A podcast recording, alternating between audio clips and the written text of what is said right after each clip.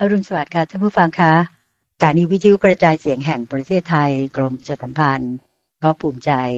ที่จะนำรายการธรรมารับอรุณกลับมาพบกับท่านผู้ฟังทางบ้านกัน เหมือนเช่นเคยนะคะ ทั้งนี้โดยความร่วมมืออย่างดียิ่งของบุรณิธิปัญญาภาวนาโดยพระอาจารย์ พระมหาภัยบูร์อภิปุโนค่ะ เราพบกันในเช้าวันนี้เป็นเช้าของวันเสาร์สุดท้ายของเดือนธันวาคม แล้วก็เป็น วันเสาร์สุดท้ายของปีพุทธศักราช 2566 ด้วยค่ะ เราพบกันเป็นวันเสาร์ที่ 30 ธันวาคม 2566 นะคะ ก็เรียกว่าสิ้นปีกันไปละสำหรับเสาร์นี้ก็จะเป็นเสาร์สุดท้ายจริง ๆ วันนี้เป็นวันแรมสามค่ำเดือนหนึ่งปีเถาะนะคะ คิดว่าท่านผู้ฟังทางบ้านที่ตามรับฟัง แล้วก็เป็นแฟนรายการ ประจำของพระอาจารย์พระมหาภัยบูร์อภิปุโน และมูลนิธิปัญญาภาวนาพร้อมรายการธรรมารับอรุณ ก็คงจะทราบกันดีนะคะว่า เมื่อพบกันในเช้าวันเสาร์นั้น แน่นอนว่าเราจะได้รับฟังพระอาจารย์พระมหาภัยบูร์อภิปุโน แห่งมูลนิธิปัญญาภาวนา ท่านได้มาขุดเพชรในพระไตรปิฎกให้เราได้รับฟังกันนะคะ พระอาจารย์พร้อมอยู่แล้วค่ะที่จะพบกับท่านผู้ฟัง ในเช้าวันเสาร์สุดท้ายของเดือนและของปีพุทธศักราช2566 ค่ะกราบนมัสการเจ้าค่ะพระอาจารย์เจ้าค่ะเจริญพรเจริญพร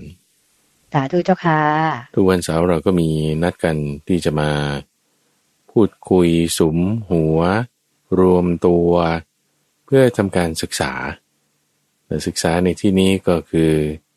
ศึกษาด้วยการอ่านด้วยด้วยการวิเคราะห์ด้วยจากประสบการณ์ต่างๆด้วย ศึกษาไปเพื่อให้จิตใจของเรานั้นเนี่ยมันรับธรรมะเหล่านี้ไปได้และศึกษาสมหัวกันในเรื่องของพระตรปิฎกที่ว่าต้องมาทำอย่างนี้ แล้วก็เพราะว่าจะเป็นได้ประโยชน์อยู่สามอย่างส่วนในข้อแรกก็เป็นการบังคับตัวเอง บังคับตัวพระอาจารย์เอง บังคับตัวตัมุฟัง บังคับตัวคุณเตือนใจแต่ว่าให้อย่างน้อยทุกสัปดาห์ทุกสัปดาห์เนี่ยเราได้มีการศึกษาทำความเข้าใจในที่เป็นพระไตรปิฎกและประการที่สอง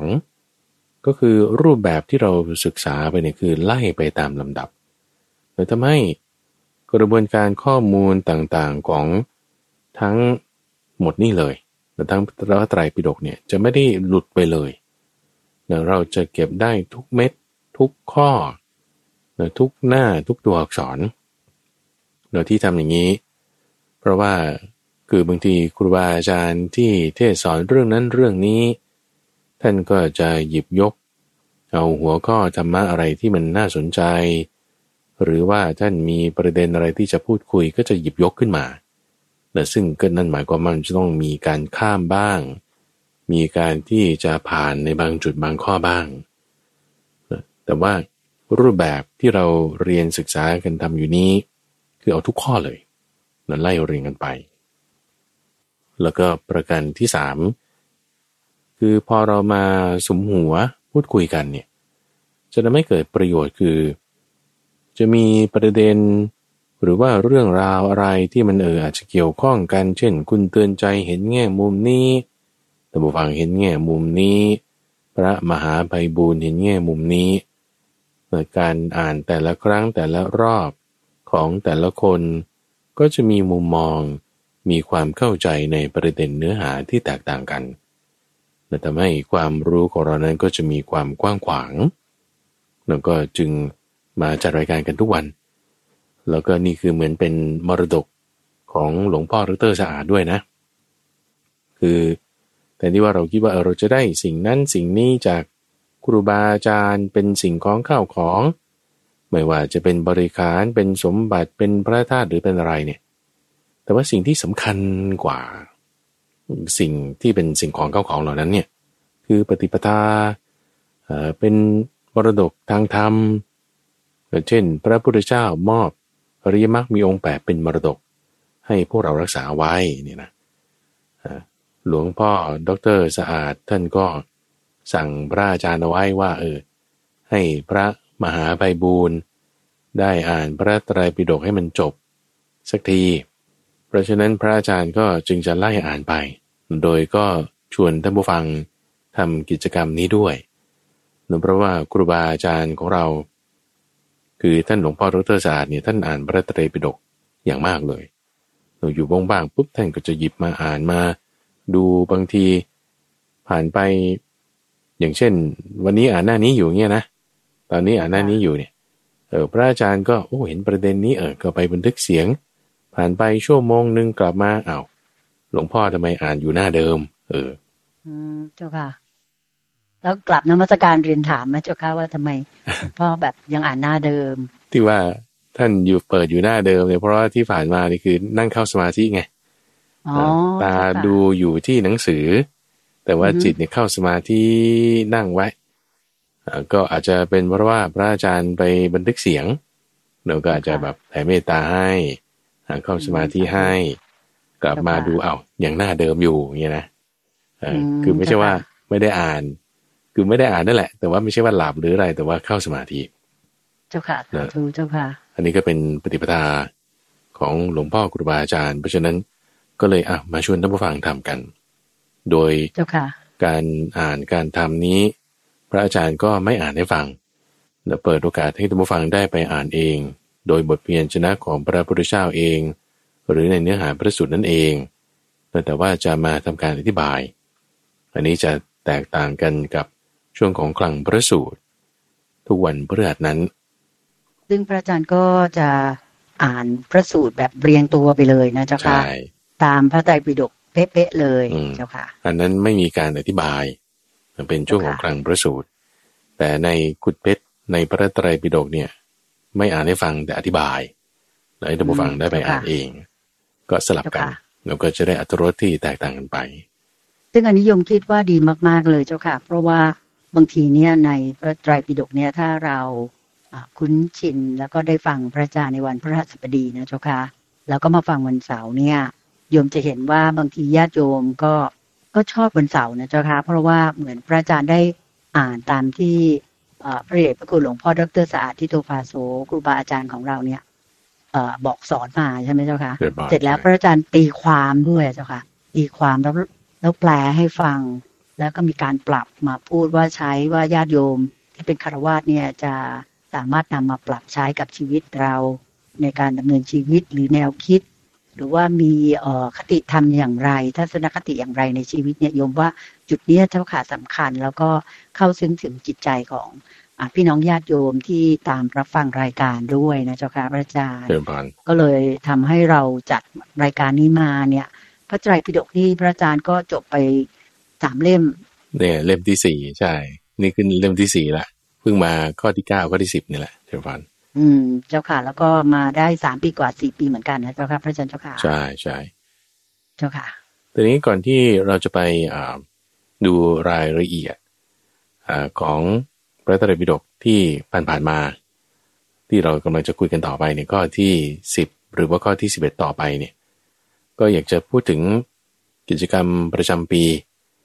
ที่เราจะมาพบเจอกันซะก่อนเจ้าและค่ะนั่นคือกิจกรรมคุมทรัพย์แห่งใจและที่เป็นกิจกรรมพบปะผู้ฟังประจำปี เพื่อให้เป็นมงคลปีใหม่และเป็นการเพิ่มพูนความหวังและปัญญา ในงานที่เราเรียกว่าคุมทรัพย์แห่งใจ ซึ่งในปีนี้พระอาจารย์ก็กำหนดแล้วนะเจ้าค่ะคือในเดือนหน้านี้เอง ก็คือปีใหม่มกราคมเดือนหน้านี้ใช่นะเจ้าค่ะที่ว่าเอ่อ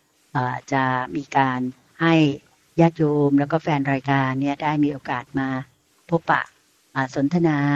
หรือว่าได้มาซักถามพระอาจารย์ด้วยตนเองนะเจ้าค่ะในเรียกว่าเป็นการมาพบปะกันเป็นประจำปีอย่างพระอาจารย์ว่าแล้วกุมทรัพย์แห่งใจเจ้าค่ะ ซึ่งกิจกรรมนั้นเนี่ยท่านผู้ฟังทางบ้านที่เป็นแฟนรายการก็คงจะรู้ว่า พระอาจารย์พระมหาภัยบูร์อภิปุโนนั้น ท่านจะ เทศให้เราฟังทุกเช้าเลย แต่ว่าในหนึ่งปีนั้นเนี่ยจะเปิดโอกาสให้ท่านผู้ฟังทางบ้านเนี่ยก็คือนอกจากเทศสดตอนเช้าที่สถานีวิทยุกระจายเสียงแห่งประเทศไทยแล้ว ก็ยังเปิดโอกาสให้ท่านผู้ฟังได้มาพบปะ หรือว่าอาจจะถวายเพลงหรืออะไรก็แจ้งกันมาได้เนี่ยปีละครั้ง ซึ่งปีนี้เนี่ยก็เรียกว่าถือเป็นสิ่งที่ท่านรอคอยกันอยู่ แจ้งย้ำอีกครั้งหนึ่งนะคะว่าจะเป็นในวันอาทิตย์ที่ 21 มกราคม พุทธศักราช 2567 ค่ะ เป็นการพบปะกันประจำปี ทั้งนี้ก็เพื่อที่จะเพิ่มพูนความหวังและก็ปัญญาให้เป็นมงคลในปีใหม่พุทธศักราช 2567 กันนะคะ ในการพบกันนั้นเนี่ยสิ่งที่พระอาจารย์จะเมตตาให้กับพวกเราที่มาพบกันณนะ หอประชุมของกองทัพเรือนะคะ หอประชุมกองทัพเรือ ปีนี้จัดที่หอประชุมกองทัพเรือเนี่ย ซึ่งท่านที่เคยไปร่วมงานแล้วคงจะทราบว่ากว้างขวางใหญ่โตแล้วก็เรียกว่าโออาทีเดียว เหมาะกับการที่จะได้ไปฟังพระอาจารย์ แสดงธรรมให้ฟัง แล้วก็นอกจากนั้นก็ยังเมตตาที่จะให้มารับของขวัญจากรายการธรรมรับอรุณ ซึ่งอันนี้เป็นความ วิตาของพระอาจารย์พระมหาไพบุญอภิปุโนที่มีของขวัญให้ท่านผู้ฟังเป็นประจำทุกปี เป็นของขวัญที่ล้ำค่าทีเดียว นอกจากนั้นในปีนี้ที่เด่นๆนะเจ้าค่ะพระอาจารย์ เห็นพระอาจารย์บอกมีการเสี่ยงดวงธรรมกำจัดความกังวลใจอย่างนี้เจ้าค่ะพร้อมทั้งค้นหาสมบัติในจิตด้วย เพื่อที่จะทำให้ปีใหม่ 2567 เนี่ย เป็นปีที่ดีที่สุดด้วยหลักธรรมสี่ประการนี้ ขอให้พระอาจารย์เปิดเผยสักนิดๆเป็น เรียกว่าเป็นน้ำจิ้มให้ท่านผู้ฟังฟังนิดนึงว่าเป็นยังไงบ้างเจ้าค่ะพระอาจารย์เจ้าค่ะเดี๋ยพอในงานกลุ่มทรัพย์แห่งใจ วันที่ 21 มกราคม 2567แล้วก็โมงเช้าถึงเที่ยงที่หอประชุมกองทัพเรือ ถนนรุณนมริน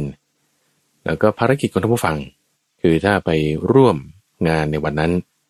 ภารกิจที่ท่านผู้ฟังจะต้องทำอันหนึ่งก็คือว่าฟังธรรมแล้วก็ในหมวดธรรมที่พระอาจารย์จะแสดงให้ฟังนั้น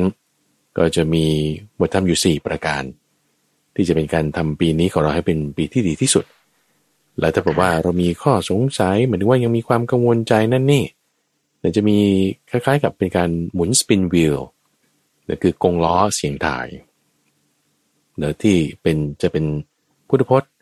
เนื้อที่พระอาจารย์จะเลือกเลือกเอาไว้ ที่มีความสำคัญสำคัญสามารถตอบโจทย์ของท่านผู้ฟังในชีวิตได้ แล้วก็จะมีรายละเอียดอยู่ที่ข้างหน้าแหละว่าวิธีการตั้งจิตเราทำอย่างไร แล้วจะหมุนกงล้อยังไง แล้วคำตอบนี้เราจะวิเคราะห์ยังไง อันนี้ก็ในวันงานนั่นก็จะได้ดูกันการใช้สปินวิลคือกงล้อเสียงถ่าย เป็นลักษณะของคล้ายๆกับเสียงซิมซีอย่างเงี้ยแหละแต่ว่าแทนที่เราจะได้เป็นใบคำทำนายนั่นนี่ เราจะได้เป็นใบพระสูตรที่จะสามารถเก็บไว้เป็นของขวัญปีใหม่ได้ แล้วก็จะมีการพานั่งสมาธิเพื่อที่จะค้นหาสมบัติในจิตของเราที่เป็นอริยสัจก็ท่านผู้ฟังที่อยากจะไป ก็เลยอยากจะให้ไปใส่จำนวนไว้ให้ซะก่อน เพื่อที่ว่าเราจะได้เตรียมที่นั่งเตรียมสิ่งของอะไรให้เรียบร้อยเพียบพร้อม แล้วก็โดยการไปที่เว็บไซต์ปัญญา .org p a n y a .org ที่นั่นก็จะมีการให้เหมือนกับ กรอกฟอร์มแล้วกรอกฟอร์มจำนวนคนที่จะไป เช่นว่าถ้าเราไปคนเดียวก็ใส่หนึ่งเราไปกันกับพี่น้องสองสามคนก็ใส่สามถ้าเราไปกับเพื่อนห้าคนก็ใส่ห้าอย่างนี้นั่นจำนวนคนที่ระบุไว้เพื่อที่เราจะได้เตรียมที่นั่งแล้วก็สิ่งของไว้ให้ที่เว็บไซต์ปัญญา .org จะมีเมนูที่สามารถทำฟังคลิกลงไป แล้วก็กรอกฟอร์มได้ ปัญญา .org เชิญผ่าน เจ้าค่ะ ก็ซึ่งกิจกรรมพบกันประจำปีในวันอาทิตย์ที่ 21 มกราคม ปีหน้าคือพุทธศักราช 2567 ก็คือในเดือนหน้านั้นเนี่ย จะเริ่มตั้งแต่เวลา 9 นาฬิกาถึง 12 นาฬิกานะคะ ท่านผู้ฟังคะณหอประชุมกองทัพเรือค่ะ ย้ำอีกครั้งหนึ่งนะคะ วันอาทิตย์ที่ 21 มกราคม ปี 2567 เวลา 9 นาฬิกาถึง 12 นาฬิกาหรือเที่ยง ณหอประชุมกองทัพเรือค่ะ ก็ขอให้ท่านผู้ฟังทางบ้านได้เข้าไปที่เว็บไซต์ปัญญา .org ทั้งนี้เพื่อที่จะลงทะเบียนว่าจะไปร่วมงานกันอย่างไร ซึ่งในการเดินทางไปร่วมกันนี้ ในร่วมกิจกรรมกับพระอาจารย์พระมหาภัยบุญอภิปุโน และรายการธรรมรับรุณ จากสถานีวิทยุกระจายเสียงแห่งประเทศไทยนี้ เราก็จะมีผู้จัดรายการ คนสำคัญของสถานีคือคุณทรงพลชูเวศและอาจจะมีท่านอื่น ๆ ตามมาร่วมสมทบด้วย ก็คิดว่าคงจะดีที่จะได้เจอกันปีละครั้งนะคะ และที่ดิฉันอยากจะขอเน้นย้ำก็คือ รายการนี้มีของขวัญแจก แต่ท่านผู้ฟังทางบ้านทุกท่านที่มาร่วมรายการ ไม่ต้องใช้จ่ายอะไรทั้งสิ้นค่ะ ไม่เสียค่าใช้จ่ายเลยนะคะขอเชิญมาร่วมกัน พระอาจารย์พระมหาภัยบุญอภิปุโนนั้นจัดรายการให้กับทางสถานี วิทยุกระจายเสียงแห่งประเทศไทย มาเป็นเวลา 13 ปีเต็มขึ้นปีที่ 14 แล้ว โดยการมอบหมายของพระเดชพระคุณหลวงพ่อดรสะอาดทิโตภาโสอ่าซึ่งท่านก็มอบหมายพระอาจารย์มา และพระอาจารย์ก็ทำหน้าที่อย่างดีที่สุด และแม้ในขณะนี้พระเดชพระคุณหลวงพ่อดรสะอาดทิโตภาโสท่านได้ลาสังขารไปแล้ว แต่ ปณิธาน หรือความตั้งใจของท่านนั้นยังคงอยู่อะเรียกว่าเป็นสมบัติทางธรรมที่อย่างที่พระอาจารย์พระมหาภัยบูร์อภิปุโนได้เรียนท่านผู้ฟังแล้วตั้งแต่เริ่มต้นรายการนะคะ แล้วที่เรียนอยากจะขอเรียนท่านผู้ฟังตรงนี้อีกเลยดีได้ไหมเจ้าค่ะพระอาจารย์ว่าเราจะจัดรายการสด คิดว่าท่านผู้ฟังอืมจำใช่ได้ว่า ในวันเสาร์ที่ยี่สิบวันอาทิตย์ที่ยี่สิบเอ็ดนั้นก่อนไปเจอกันที่หอประชุมกองทัพเรือ พระอาจารย์พระมหาภัยบูร์อภิปุโนพร้อมเตือนใจสินทุกวันนี้ก็จะไปจัดรายการออกอากาศสด ตั้งแต่เวลาตีห้าถึงหกโมงเช้า ที่สถานีวิทยุกระจายเสียงแห่งประเทศไทย ถนนวิภาวดีรังสิตค่ะ ซึ่งสำหรับท่านผู้ฟังทางบ้านขอให้ท่านเตรียมตัวเตรียมใจเตรียมคำถาม หรือเตรียมคำพูดที่อยากจะพูดคุยกับพระอาจารย์ ออกอากาศสดในรายการเรียกว่าเปิดเสียงของท่านผู้ฟังให้ออกอากาศ ให้ท่านผู้ฟังทางบ้านท่านอื่น ๆ ได้ฟังด้วย ในเช้าวันเสาร์ที่ 20อ่าวันอาทิตย์ที่ 21 มกราคม รวมทั้งวันจันทร์ที่ 22 มกราคมด้วย ซึ่งเป็นช่วงที่คุณทรงพลชูเวศจะมาจัดรายการธรรมรับอรุณช่วงของสมการชีวิตคู่กับพระอาจารย์ด้วยนะเจ้าค่ะพระอาจารย์เจ้าปค่ะระมาณใช่เจ้าค่ะ สาธุเจ้าค่ะ ทีนี้เราวกกลับมาที่กุฎเพชรในพระไตรปิฎกอืมของเราเลยนะเจ้าค่ะ วันนี้เดี๋ยวก่อนต่อที่ข้อสิบใช่ไหมเจ้าค่ะพระอาก็จารย์เจ้าค่ะที่สิบถูกต้อง ข้อที่สิบเจ้าค่ะเนี่ยก็เพิ่งเริ่มต้นเล่มที่ยี่สิบสามหรือว่าถ้าเป็นสุตตันตปิฎกนี่ก็คือเล่มที่สิบห้าแต่เป็นเล่มที่สี่ที่เรากำลังศึกษาอยู่ตอนนี้ขึ้นปีที่ห้าแล้ว ตอนนี้นะอืมเป็นปีที่ห้าเจ้าแล้ค่ะวแล้วก็ เพิ่งเริ่มต้นเล่มเนี่ยก็หมายถึงว่าเนื้อหาอะไรต่างๆมันก็อาจจะยังเหมือนว่าอาจจะยังไม่ค่อยเข้มข้น แล้วก็เดี๋ยวอีกสักหน่อยหนึ่งมันจะเริ่มเข้มข้นขึ้นละ โดยก็จริงๆหัวข้อที่เราพูดถึงกันอยู่นี้ก็สืบเนื่องมาจากตั้งแต่สัปดาห์ก่อนเราพูดถึงเรื่องสังโยชน์เจ็ดประการนะสังโยชน์เจ็ดประการ โดยมีสองนัยยะ แล้วก็ สังโยชน์เนี่ยแปลว่ากิเลสเครื่องประกอบสัตว์ให้อยู่ในภพหรือจะแปลอีกนัยยะหนึ่งก็คือเครื่องร้อยรัดสัตว์ให้อยู่ในภพสังโยชน์ที่พูดถึงมีสองนัยะ โดยในัยยะแรก คือความยินดี ความยินร้าย ความเห็นผิด ความลังเลสงสัย ความถือตัว ความติดใจในภพความไม่รู้ ระยะที่สอง ก็เปลี่ยนสองข้อสุดท้ายนอกจากความติดใจในภพและความไม่รู้ เป็นความริษยาและเป็นความตรณีถ้าเป็นนัยยะตรงนี้แล้วก็ยังมีข้อที่ 9 ที่พูดถึงว่า สังโยชน์ทั้งหมดเนี่ยนะ จุดประสงค์ของการประพฤติปรมาจารย์หมายถึง จะเป็นนักบวชชนิดที่โกนผมห่มเหลือง หรือจะเป็นบวชศีลแปดบวชศีลสิบ ศีลสิบนี่ก็สามเณรหรือสามเณรีแต่ศีลแปดนี่ก็คือแม่ชี หรือว่าบวชอ่าผู้ชายก็เป็นตาผาขาวอย่างเงี้ยนะหรือบางคนที่จะอยู่ครองเรือนแล้ว แล้วฉันก็ไม่ได้มีความสัมพันธ์กับเพศตรงข้าม เออ ก็จะถือว่าตัวเองประพฤติปรหมจรรย์ก็ได้นะอ่าอืมจุดเจ้าค่ะประสงค์ที่คุณทำอย่างนั้น ก็เพราะต้องละสังโยชน์เจ็ดประการนี้ให้ได้เนื้อนัยยะก็มีประมาณนี้ตามที่ได้อธิบายไปเมื่อสัปดาห์ก่อน จุดหนึ่งที่อยากจะเพิ่มเติมในสัปดาห์นี้ก็คือไอ้สองข้อที่แตกต่างกัน จากนัยยะก่อนนั่นคือความริษยาและความตรณีริษยาและความตรณีเนริษยาก็คือหมายถึงอิจฉานั่นเองเนาะอิจฉาริษยาเข้าใจคำนี้ เจ้าค่ะ ก็หมายความว่า สิ่งที่เราไม่มีเนาะแล้วเขามีอะแหมมัน ฉันฉันอยากมีบ้าง หรือไม่ก็ฉันไม่อยากให้เขามีเนาะมันเป็นอย่างนั้น แต่ว่าเราไม่มีนะเออเราไม่มีเอ่ออืมกับเจ้าค่ะ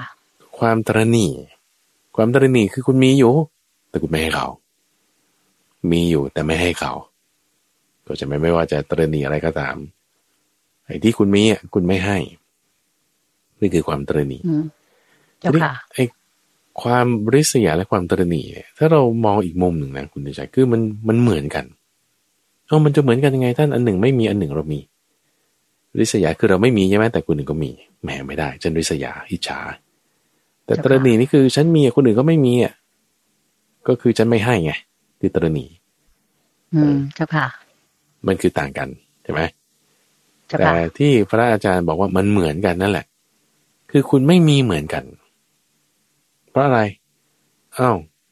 ก็ถ้าคุณตระหนี่มีแต่คุณไม่ใช้ไม่ให้มันคือเหมือนไม่มีใช่ปะเอออือมเจ้าค่ะ อย่างเช่น มีเงินร้อยล้านเอาไปต่อออกมาไปนั้น เอามีเงินแสนหนึ่งซะอะสมมติ มีเงินแสนหนึ่งใช่ไหมเจ้าค่ะแม่แต่ด้วยความตระหนี่อะจะใช้สักร้อยหนึ่งซื้อกับข้าวซื้ออะไรต่างๆ หรือว่าจะ ทำซื้อกับข้าวใส่บาตรพระหรือซื้อกับข้าวเลี้ยงตนเองเลี้ยงครอบครัวอย่างเงี้ยหนึ่งร้อยบาทนะ จากเงินแสนหนึ่งอะไม่ไม่ไม่ฉันใช้สิบบาทพอเดี๋ยวใช้สิบบาทพอซื้อมาม่าซื้อไวๆเออแทนที่จะซื้ออาหารดีๆใช่ไหมไม่ร้อยหนึ่งไม่เอาเอาสิบบาทพอเอ้าไอ้ที่ว่าเก้าสิบาทนั่นคือคุณไม่มีนะ คุณเลยไม่ได้ใช้ไงใช้ไม่ได้ เหมือนจ้าค่ะไม่มี เหมือนไม่มี คือมีมีก็เหมือนไม่มี เพราะอ่าไม่ได้ใช้ถูกไหมเจ้านั่ค่ะนแหละ ไม่กล้าใช้ค่ะไม่ใช้ว่าอะไรขี้เหนียวตระหนีเจ้าก็ค่ะไม่ต่างอะไรกันกับริษยาเราไม่ต่างอะไรกันกับริษยา แต่ว่าริษยาก็คือลักษณะที่ว่า เปรียบเทียบกับคนอื่นเขามี แต่ว่าเราไม่มีอ่าก็จะรู้สึกน้อยเนื้อต่ำใจ แนวความคิดมันก็จึงแยกเป็นสองอย่าง ริษยาก็อันหนึ่ง แล้วตรณีก็อันหนึ่งนะส่วนที่เหมือนกันก็เป็นอย่างที่ว่านี้ ต่างกันก็เป็นอย่างที่ว่านี้นั่นเองเช่นบ้านอืมเจ้าค่ะสำหรับข้อที่หกและที่เจ็ดที่ต่างกันนี้นะเจ้าค่ะพระอาจารย์ก็คือเรื่องของความริษยาคืออิสาสังโยชน์เนี่ย ถ้าเผื่อเป็นอ่าปุถุชนคนธรรมดาก็คือคารวาสเนี่ยอ่าโยมคิดว่าทุกคนฟังแล้วก็เข้าใจอะเจ้าค่ะ ว่าอิจฉาริษยาเนี่ยเป็นยังไง หรือแม้แต่ความตรณีอ่า มัจฉริยสังโยชน์เนี่ยตรณีเป็นยังไงอย่างพระอาจารย์อธิบายไปแล้วทีนี้โยมขออนุญาตกราบนมัสการเรียนถามตรงนี้ว่า ถ้ามาเป็นพระภิกษุสงฆ์ละเจ้าค่ะพระอาจารย์อืมอืมริษยาตรงนี้ริษยาอะไรอะเจ้าค่ะหรือว่าสะอะแล้วก็ข้อตรณีเนี่ยตรณีอะไร ตรณีธรรมะที่ตัวเองรู้หรืออะไรอย่างนี้หรือเปล่าเจ้าค่ะเรื่องบานเอ่อคำถามนี้เป็นคำถามที่ดีมากเลยเดี๋ยวเพราะว่าในกรณีของคารวะเนี่ยเราก็จะมีสิ่งของข้าวของอะไรต่างๆมันก็โอเคใช่ไหมที่ว่าเราจะค่ะมีหรือไม่มี เหมือนเขาหรือไม่เหมือนเขาเนี่ยแต่สำหรับพระสงฆ์เนี่ยมันจะเป็นอะไรได้บ้าง อืมเจ้าค่ะริษยาอย่างเงี้ยเจ้าค่ะใช่อืมอย่างแรกเลยที่จะเห็นได้ ก็คือชื่อเสียงเป็นต้นเดี๋ยวชื่อเสียงเอ่อความคำสักการะคำเยินยออย่างนี้อะภิกษุรูปหนึ่งได้ แต่ภิกษุอีกรูปหนึ่งไม่ได้เออือมเจ้าค่ะทำไมเขาได้อืมแล้วฉันไม่ได้ ฉันเกิดความแบบไม่พอใจละอ่าเจ้าค่ะห น้าสีหน้าเปลี่ยนละอะนี่คือริษยาละเจ้าค่ะหรือกรณีว่าโอ้ยคนนี้เขาทำไมเขาแสดงทำได้เก่งจังเลย โอ้โห แจกแจงนั่นนี่มีคนนับหน้าถือแต่ทำไมฉันพูดเนี่ยไม่มีใครฟังเลยนั่นนี่อะริษยาละอืมเจ้าค่ะอย่างเงี้ยเออแทนที่จะอนุโมทนา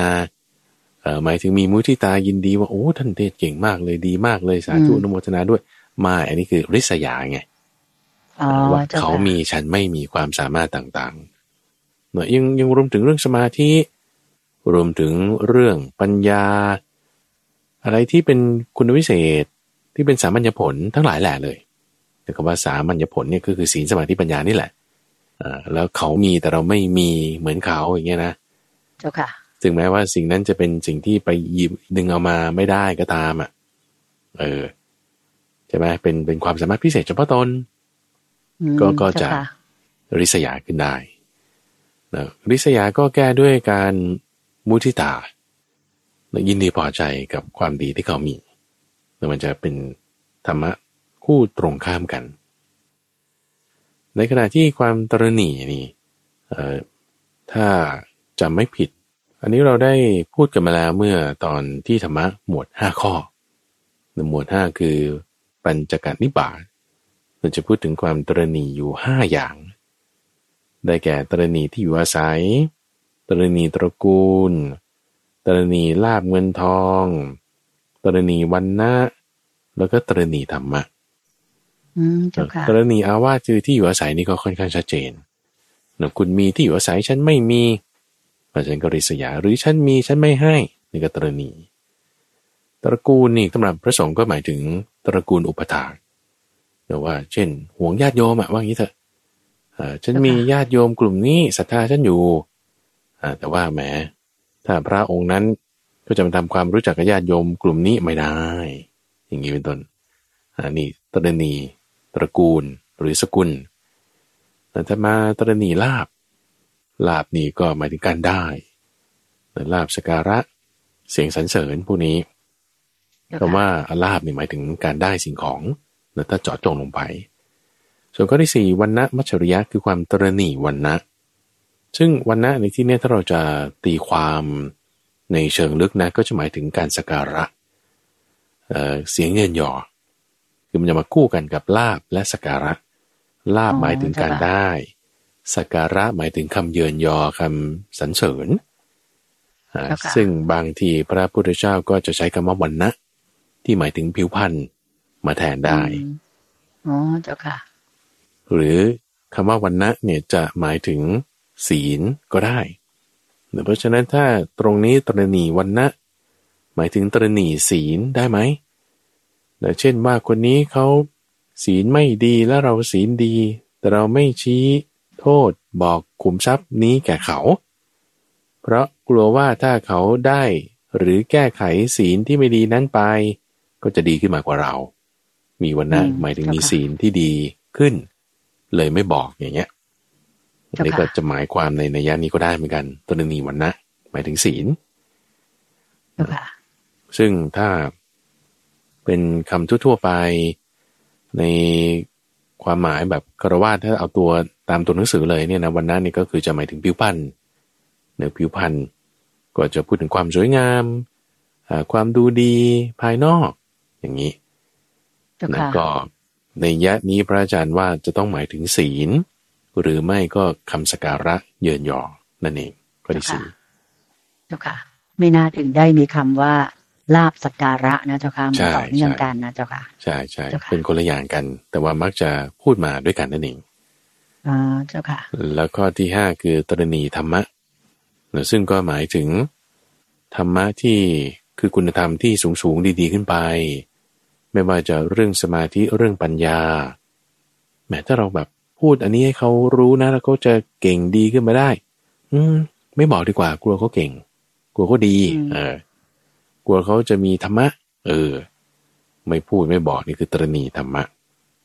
หรือกลัวว่าพอเขาศึกษาไปแล้วเขาจะมาเก่งเท่าเราอะไรอย่างนี้เปล่าอะไรเจ้าค่ะอย่างเงี้ยประมาณนี้นะเจ้าค่ะนั่นคือเจ้าความค่ะตรณี ก็จะเป็นอืมเครื่องรารัดอันหนึ่งเหมือนความค่ะตรณีนี้นอกจากมีห้าประการก็เรียกว่ามัจฉริยะหรือความตรณีห้าอย่าง ก็ยังมีความตรณีเก้าอย่างที่เป็นส่วนของมละคือความเศร้าหมองความเปรอะเปื้อนแห่งใจแต่เป็นความตรณีก็มีเพราะฉะนั้นมันก็จึงเป็นเครื่องรารัดเป็นสังโยชน์อันหนึ่งตอนนี้คือข้อที่สิบข้อที่สิบเจ้าค่ะทีนี้พอมาขึ้นข้อที่สิบเอ็ด แล้วข้อที่สิบเอ็ดข้อที่สิบสองตัวนี้ท่านเปลี่ยนคำว่าเอ่อสังโยชน์มาตามนัยยะข้อก่อนๆนั้นน่ะเป็นคำว่าอนุสัยเราเป็นคำว่าอนุสัย อนุสัย แปลภาษาไทยก็คือกิเลสที่มันเนื่องเครื่องดองสันดานนั่นคือแบบนิสัยที่มันลึกลึกลึกเลยเนี่ยเขาก็เรียกว่าสันดานใช่ไหมเจ้าค่ะเอออมหมายถึงเจ้าค่ะ มันสะสมหมักหมม จนแบบว่า คือถ้าจะเป็นร่องนี่ก็คือร่องบนหินไปเลยอะเจ้าค่ะเนี่ยเป็นร่องบนหิน ซึ่งมันก็จะแบบรื้อถอนได้ยากอนุสัยเขาจะมีอัตถกถาเคยเปรียบเทียบเอาไว้นะคุณเลยท่านจะเปรียบเหมือนกับเวลาเราดองสิ่งของอะดองผลไม้ ดองยา ดอง อะไรอะเขาดองอะไรกันได้บ้างอืมเยอะเจ้าค่ะพระอาจารย์ลองมะม่วงผลไม้ทุกอย่างอ่าเจ้าค่ะดองกล้วยไม่น่าจะได้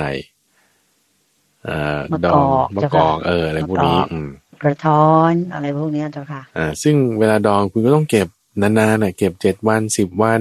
เดือนหนึ่งเป็นปีบางที ใช่ไหมเพื่อให้น้ำมันซึมเข้าไป แล้วก็มีน้ำอะไรซึมออกมาเนอะซึ่งไอ้กระบวนการการหมักการดองเนี่ยมันก็เป็นยาตามธรรมชาติ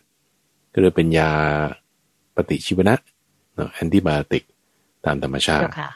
ก็ใช้เวลาในการหมักให้เกิดปฏิกิริยาอ่าอืมลักษณะเนี้ยเจ้าค่ะจึงเรียกว่าเป็นอนุสัย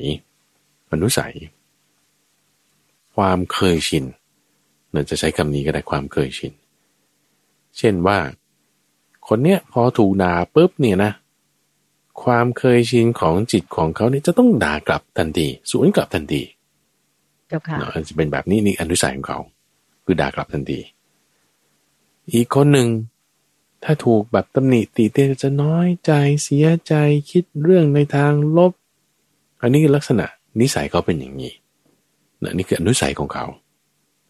อันนี้ก็คงจะเป็นความเคยชิน ความเคยชิน หรือว่าใช่อะไรที่มันติดอยู่แบบ เหมือนอยู่ในจิตใต้สำนึกอืมคืออืม subconscious ของเขาใช่เด็กลึกไปในกระมวลสันดานน่ะเป็นแบบนั้นอืมสะสมไว้แบบนั้นพูดอย่างนี้แรงไปไหมเจ้าค่ะพระอาจารย์ ใช่เลยใช่เลน่ายจะใช่อ่าเป็นความค่ะเคยชินเลย เป็นอนุสัยเลยเจ้าค่ะซึ่งก็คือกามเนาะในทางกามอนุสัยคือกามอนุสัยคือปฏิฆาคือความขัดเคือง อนุสัยคือความเห็นผิด อนุสัยคือความลังเลสงสัย อนุสัยคือความถือตัว อนุสัยคือความติดใจในภพ แล้วก็อนุสัยคืออวิชชาเราตามในยะแรกของเรื่องสังโยชน์ นี่คือข้อที่ 11 แล้วก็ที่ 11 ส่วนในข้อที่ 12 นั้นก็จะเปลี่ยนวอดดิ้งคำพูดนิดหน่อยโดยไส้ในเหมือนเดิมอนุสัยเนี่ยเป็นอย่างนี้เหมือนกันเลย แต่ว่าใช้ การประพฤติพรหมจรรย์มาขึ้นเป็นหัวข้อ ว่าการประพฤติพรหมจรรย์นั้นก็เพื่อละอนุสัยเจ็ดประการเหล่านี้เจ้าค่ะนั่นละอนุสัยทั้งเจ็ดประการด้วยการประพฤติพรหมจรรย์อันนี้สำหรับพระพิสุสามเณรต่างๆนะเจ้าค่ะพระพิสุสงฆ์โดยเฉพาะเลย ก็ถ้าใช้คำว่าประพฤติพรหมจรรย์เนี่ย ก็คือเป็นนักบวชหนูนักบวชนี่ก็จะมีหลายประเภทคุณใจอ๋ออย่างที่พระอาจารย์อธิบายไปแล้วอ่าใช่เจ้าค่ะ นักบวชถ้าแบบโกนผมห่มเหลือง อย่างนี้ก็ได้นะค่ะหรือศีลสิบเป็นสามเณรสามเณรีก็ได้ หรือศีลแปดเป็นแม่ชี หรือเราอยู่บ้านเฉยๆเราไม่ได้โกนผมห่มเหลืองแต่อยู่บ้านฉันก็รักษาพระพรหมจรรย์น่ะคำว่าพรหมจรรย์เนี่ยคือเขาจะหมายเจาะจงเอาข้อสามเป็นหลักเจ้าค่ะก็คือการเอ่อไม่เสพเมถุนหมายถึงกิจกรรมของคนคู่ ในรูปแบบต่างๆ แล้วก็ยังรวมถึงการไม่กินข้าวเย็น การไม่นอนบนที่นั่งที่นอนอันสูงใหญ่ ยัดด้วยนุ่นและสำลีแบบนั้น แล้วก็ก็คือศีลพรหมจรรย์อันนี้ก็จะหมายถึงการประพฤติพรหมจรรย์แบบนั้นนั่นคือหมายถึงว่าบางทีเราอยากรักษาศีลแปดหรือบางทีฉันอยากอยู่คนเดียวชิวๆเฉยๆแล้วก็ต้องมาคิดต่อไงว่าทำไปทำไม คุณปฏิบัติธรรมหรือคุณทำไปทำไม เออ เอาฉันก็อยากมีความสุข หนึ่งในนั้นนะ ต้องเป็นเรื่องของการละสังโยชน์การละอนุสัยเจ้าค่ะเดี๋ยวมันจะกำจัดกันได้อืมนั่นก็คือเจ้าค่ะก็ที่สิบเอ็ดและสิบสองในหัวข้อตรงนี้ก็คืออนุสยสูตร หมวดที่ว่าด้วยอนุสัยนั่นเป็นสองเจ้าค่ะพระสูตรต่อเนื่องกัน อืมเจ้าค่ะ อันนั้นคือหัวข้อที่เกี่ยวข้องกันกับในตอนก่อนๆ ทีนี้มันจะมาเปลี่ยนเกียร์เดินหน้าขึ้นแล้ว แล้วก็จะเป็นเรื่องใหม่ ๆ ขึ้นละ ในวรรคนี้ โดยในข้อที่สิบสามนะสิบสามนี่จะพูดถึงตระกูลที่ภิกษุไม่ควรเข้าไปหา หรือว่าควรเข้าไปหานะนี่คือเจาะจงมา ในความที่เกี่ยวกับพระภิกษุสงฆ์เลย อย่างเช่นว่าพระมหาไพบูลเนี่ย จะพิจารณายังไงว่า เออ ถ้ามีโยมคนนี้คนนิมนต์ไปที่บ้านเนี่ย เราจะไปไหมเออ หรือถ้ามีโอกาสแล้วจะแวะไปบ้านคนนี้ จะแวะไปไหมเออ จะไปหรือไม่ เออ จะดูยังไง เออ ตรงนี้เจ้าค่ะอ่า พระพุทธชาติท่านให้เกณฑ์เอาไว้โดยพูดถึงองค์ประกอบเจ็ดประการ นะสำหรับภิกษุใช้พิจารณาว่า ถ้าตระกูลไหนนะเขาถ้ามีเจ็ดอย่างนี้นะ เป็นคือในที่ในท่านยกคู่ตรงข้ามเราคือนัยยะตรงข้ามมาเปรียบเทียบกันว่า ถ้ามีเจ็ดอย่างนี้นะ ที่ไม่ดีเนี่ยนะ อย่าเข้าไปนะเอออย่าเข้าไป หรือถ้ามันจำเป็นต้องไปอะก็ไม่ต้องไปคุกคลีไม่ต้องไปนั่งใกล้อยู่เฉยๆนิ่งๆเอาไว้ อืมค่ะแต่ในทางตรงกันข้ามนะเออ ตรงข้ามกัน ถ้าบอกว่ามีเจ็ดอย่างนี้อีกเหมือนกัน อันนี้เข้าไปได้ แต่เข้าไปแล้วควรจะคุกคีได้เดี๋ยวควรจะนั่งใกล้ได้ควรจะพูดคุยได้อ่าเจ็ดอย่างมีอะไร ข้อแรกก็บอกว่า ต้อนรับด้วยความไม่เต็มใจเราไม่เต็มใจต้อนรับสองไหว้ด้วยความไม่เต็มใจ คือไม่เต็มใจไหว้สามให้อาสนะ คือที่นั่งด้วยความไม่เต็มใจ คือไม่เต็มใจให้อาสนะที่นั่งและสี่ปกปิดของที่มีอยู่แล้วของมีอยู่ในปกปิดไว้ห้ามีของมากแต่ถวายน้อยหกมีของประณีต แต่ถวายของเศร้าหมองเจ็ดถวายโดยไม่เคารพและเจ็ดถวายโดยไม่เคารพ ทีนี้ในบรรดาเจ็ดข้อนี้ ก็อยากจะไฮไลท์ในคือพระอาจารย์คิดว่ามันอธิบายอยู่ในตัวอยู่แล้วเนาะเช่นการต้อนรับการไหว้การนั่ง ที่อาจจะพูดเพิ่มเติมนิดหนึ่งคือปกปิดของที่มีอยู่ เนี่ยอันนี้โยมก็จะจะกระถามพอดีเจ้าค่ะปกปิดของที่มีอยู่นี่คืออะไรอะเจ้าค่ะ คือมันมีเรื่องในนิทานธรรมบท แล้วก็นิทานชาดก ก็อธิบายอย่างนี้คุณใจเขาพูดถึงพ่อค้าผ้าแล้วพ่อค้าผ้ากำลังแบบขายผ้าอยู่เยอะแยะอย่างเงี้ยนะแล้วก็ปรากฏว่าพอได้ยินว่ามีสามเณรเนื้อมาขอรับบริจาคผ้าตัวเองมีผ้าดีๆ อยู่สองผืนเนี่ย เอาซุกเอาไว้ข้างในไม่ให้สามเณรเห็น เนี่ยเนี่ยเขาเรียกว่าปกปิดของที่มีอยู่กูรู้ว่า ถ้าเขาเห็นแล้วเขาจะได้แล้วเขาขอเนี่ยแหมเราจะปฏิเสธยาก อย่างเงี้ยอันนี้คือปกปิดของที่มีอยู่ คือนี้เราจะต้องเข้าใจบริบทสักนิดหนึ่งด้วยว่า สมัยก่อนอย่างพระภิกษุไปฉันอาหารในบ้านของญาติโยมเนี่ยบางทีก็ไปบิณฑบาตใช่ไหมโดยที่แบบไม่ได้นัดกันเอาไว้ก่อนแล้วบิณฑบาตผ่านหน้าบ้าน แล้วก็ เข้าไปจะยืนอยู่หน้าบ้านรับบาตรอย่างนี้ คนที่อยู่ข้างในเขาก็เห็นละโอ้ยปลามาละแหมกำลังทอดปลาอยู่อย่างนี้แล้วมีปลาทอดไปแล้วห้าตัวเสร็จเอาผ้ามาปิดก่อนแล้วก็ไอ้ที่ทอดเสร็จแล้วตัวหนึ่งเนี่ยค่อยให้ตัวเดียวไม่ให้ห้าตัวอย่างนี้เป็นต้นก็จะไหมอ่าเจ้าค่ะ มาปกปิดของที่มีอยู่แบบนี้อ๋อเจ้าค่ะไม่อยากถวายว่างั้นเถอะใช่ใช่ใช่เจ้าค่ะ แล้วก็มีมากแต่ให้น้อย ตัวเองเป็นคนร่ำรวยมีเงินทอง แต่ว่าโอ้โหไทยธรรมเนี่ยเศร้าหมองมากเลย ไม่ดีก็ห้าหกนี่ก็จะลักษณะเดียวกันนะโดยที่ห้าเนี่ยพูดถึงปริมาณ ข้อที่หกนี่พูดถึงความประณีตข้อที่ห้าพูดถึงปริมาณ ข้อที่หกพูดถึงความประณีตเนาะก็จะต่างกัน แล้วก็ที่เจ็ดนี่ก็คือการเคารพกราบไหว้เจ้าค่ะทีนี้ไอ้ในข้อสิบสามเนี่ย จริงๆแล้วถ้าเราไปดูในหมวดเก้าหมวดที่มี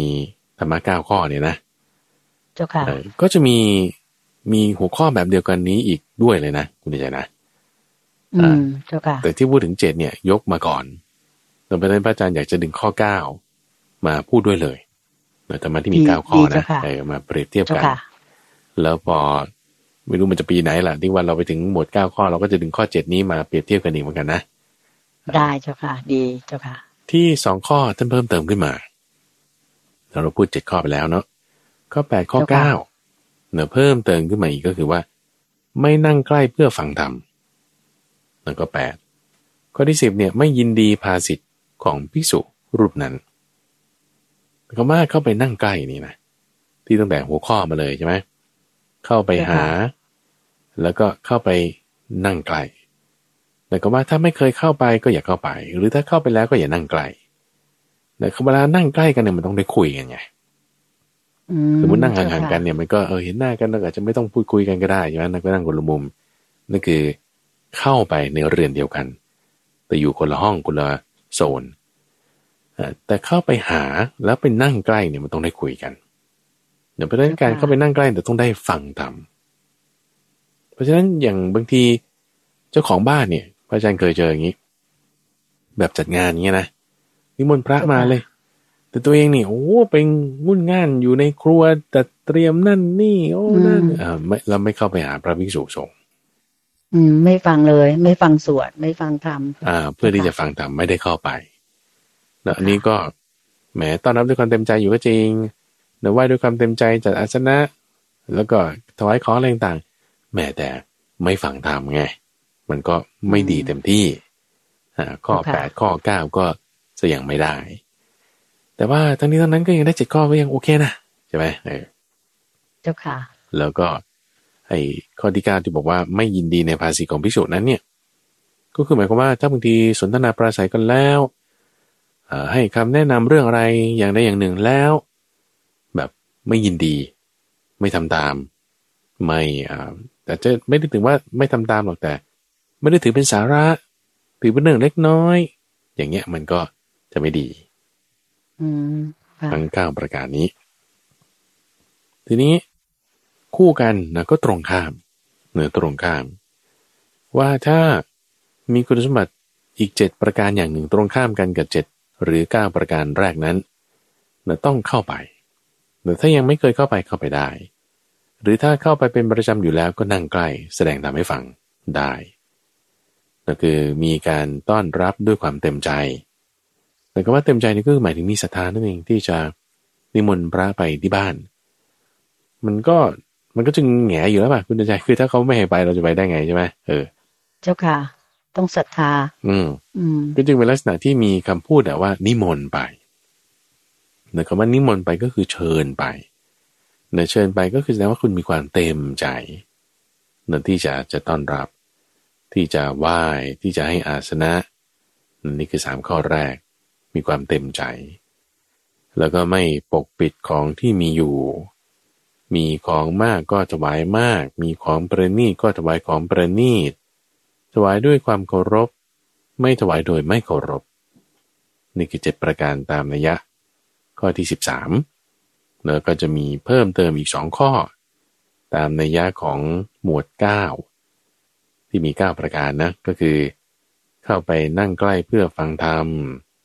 เราก็ยินดีภาสิทธิ์ของภิกษุนั้นคำว่ายินดีในภาสิทธิ์ของภิกษุนี้ก็คือ ถ้าจะตีความแบบชาวบ้านเราก็คือว่าท่านเทศสอนเรื่องอะไร เราก็ ชื่อฟังแล้วก็รับเอามาปฏิบัติแบบนั้นใช่ไหมเจ้าค่ะพระอาจารย์ ถูกต้องถูกต้อง เอาถ้าพูดถึงแสดงความไม่ยินดีก่อนคือ คัดค้านเราคัดค้านนี่มันไม่น่าใช่นะท่านที่พูดอย่างนี้ อ่า อย่างเงี้ยแสดงว่าไม่ยินดีละเจ้าค่ะอ่าหรือมันน่าจะเป็นอย่างนั้นนะท่าน มันน่าไม่ใช่ มันไม่ใช่อย่างเงี้ยหรอกมันต้องเป็นอย่างนั้นอย่างเงี้ยนะแสดงทำให้ฟังกลับด้วยอย่างนี้เออ ก็อาจจะแส ดงถึงความไม่ยินดีโดยอีกนัยยะหนึ่งก็ได้แล้วก็เข้าไปนั่งใกล้อยู่ฟังธรรมอยู่แต่ไม่ตั้งใจฟังนี้ก็ได้เออซึ่งปัจจุบันนี้ก็เป็นกันเยอะคือรูดแต่มือถือไงไถอยู่นั่นแหละไปอยู่หน้าพระฟังอยู่ก็จริงอะหูนะ แต่ตาดิมองที่โทรศัพท์อย่างนี้เป็นต้น อืม อันนี้เรียกว่าไม่ใส่ใจเลย อ่า ก็เรียกว่าฟังเอ่อโดยไม่เคารพคือหมายถึงว่าไม่ยินดีในการฟังนั้น แต่ว่าไปสนใจในเรื่องอื่น เจ้าค่ะอันนี้คือข้อที่สิบสามว่าด้วย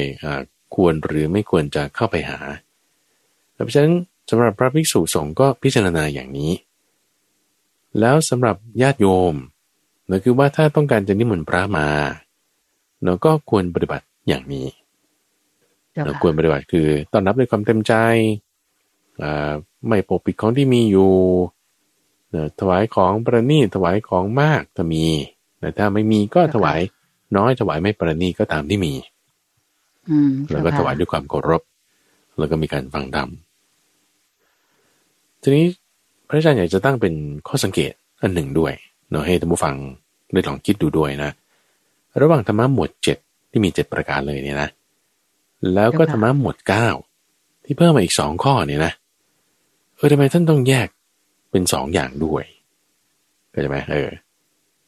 ก็ทำไมไม่พูดหมวดเก้าไปเลยจบใช่ไหมทำไมต้องมีหมวดเจ็ดเอออืมเจ็ดแล้วก็ไปเพิ่มอีกสองข้อเป็นเก้าเออ นั่นแหละสิเจ้าค่ะเนอะซึ่งพระอาจารย์ก็ตั้งเป็นข้อสังเกตไว้อย่างเงี้ยนะว่า คือบางทีบางคนเขาก็แค่อยากจะให้ทานอย่างเดียวอะ่ะถือว่าพระสงฆ์เป็นเนื้อนาบุญฟังทงฟังธรรมอะไรฉันยังไม่สนใจซึ่งอย่างน้อย ถ้าพระสงฆ์ดูก็ก็ ไปได้ไง ไปได้อ๋อเจ้าค่ะอ่า ไม่ใช่ว่าจะบอกว่าเออเนี่ยเขาไม่มาฟังธรรมอืม ก็เลยไม่ไปดีกว่าไป เออเจ้าค่ะ ก็จะคิดไม่ถูก อ่า อืมก็เพราะมันมีระยะเจ็ดอย่างนี้ไงให้ไปได้ก็บอกว่าเขามีสถานในการต้อนรับมีการถวายทายธรรมที่เหมาะสมโดยเคารพ อย่างนี้ แล้วก็ก็ตั้งเป็นข้อสังเกตไว้ ระหว่างหมวดเจ็ดและ หมวดเก้าถัดมาข้อที่สิบสี่แล้วก็ที่สิบสี่น่าจะเปลี่ยนเรื่องไปเลยนะเจ้าค่ะเปลี่ยนเรื่องไปเลย อ่า เป็นคนละชิฟเกียร์แล้วเราเปลี่ยนเกียร์แล้วก็จะพูดถึงบุคคลที่ควรแก่ของต้อนรับ ควรแก่ทักษิณาทาน ควรแก่การทำอัญชลีเนือเป็นนาบุญ ของโลก แต่ข้อความตรงนี้เราเคยได้ยินอยู่เป็นประจำที่เราสวดสุปฏิปโนพระกวโตสาวกสังโฆเนี่ยนะเจ้าค่ะอุชุปฏิปันโนยายาปฏิปันโน ตรงบทสังฆคุณนั่นแหละคู่แห่งบุรุษสี่คู่นับเรียงตัวได้แปดบุรุษ นั่นแหละคือ สงที่บริบดีบริพชอบของพระพุทธเจ้าเราเป็นผู้ควรแก่การต้อนรับ ตัวนี้ก็ใช้คำว่าอาหุเนโย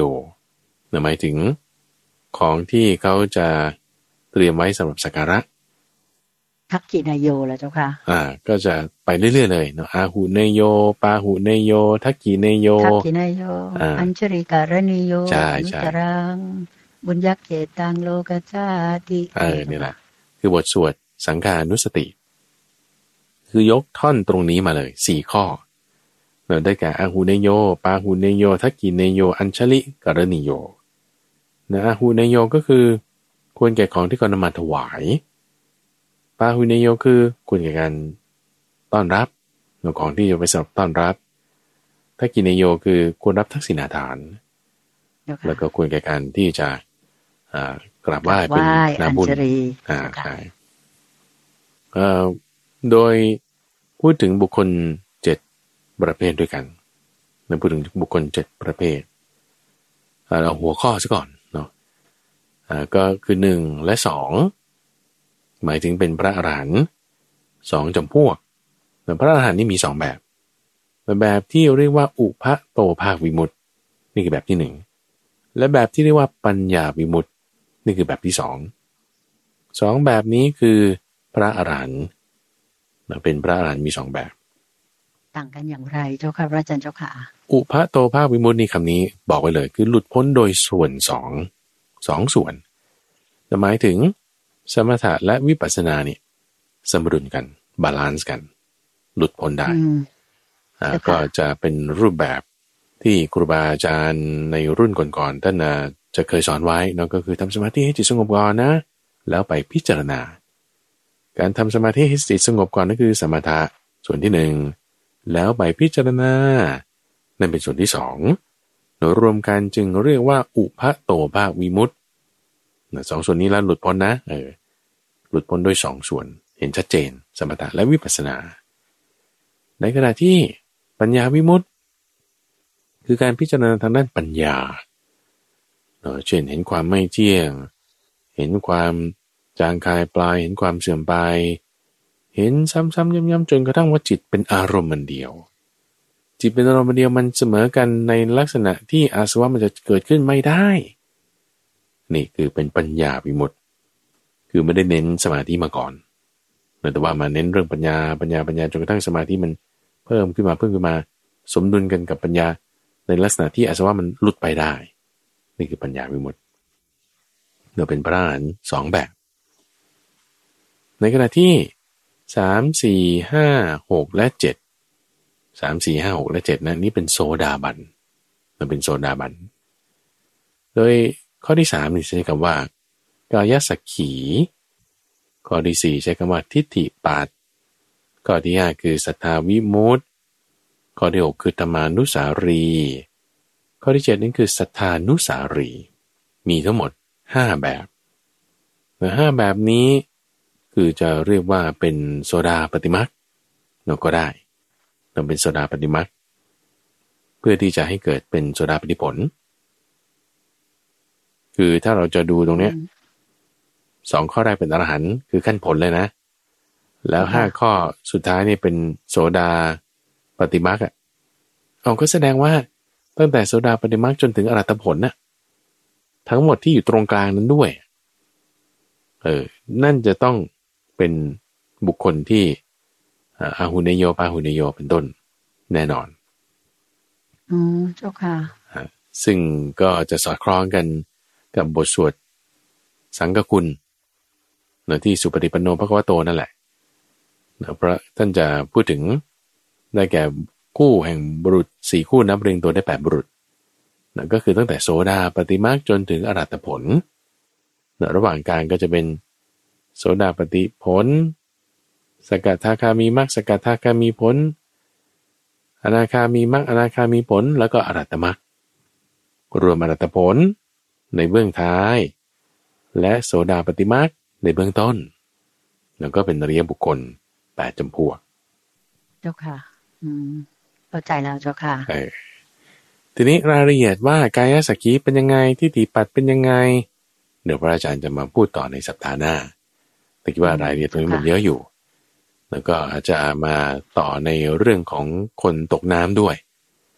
ท่านได้เปรียบเทียบกับเรื่องของคนตกน้ำมาไว้ด้วย ก็จะสอดคล้องกันแล้วก็จะนำมาพูดในสัปดาห์หน้าก็แล้วกันเดินบานอืม เจ้าค่ะ ค่ะท่านผู้ฟังก็ก่อนที่เราจะจากกันไปในวันเสาร์สุดท้ายของปี 2566 นี้ อยากจะขอถือโอกาสตรงนี้เรียนย้ำให้ท่านผู้ฟังทางบ้านได้รับทราบกันนิดหนึ่งว่า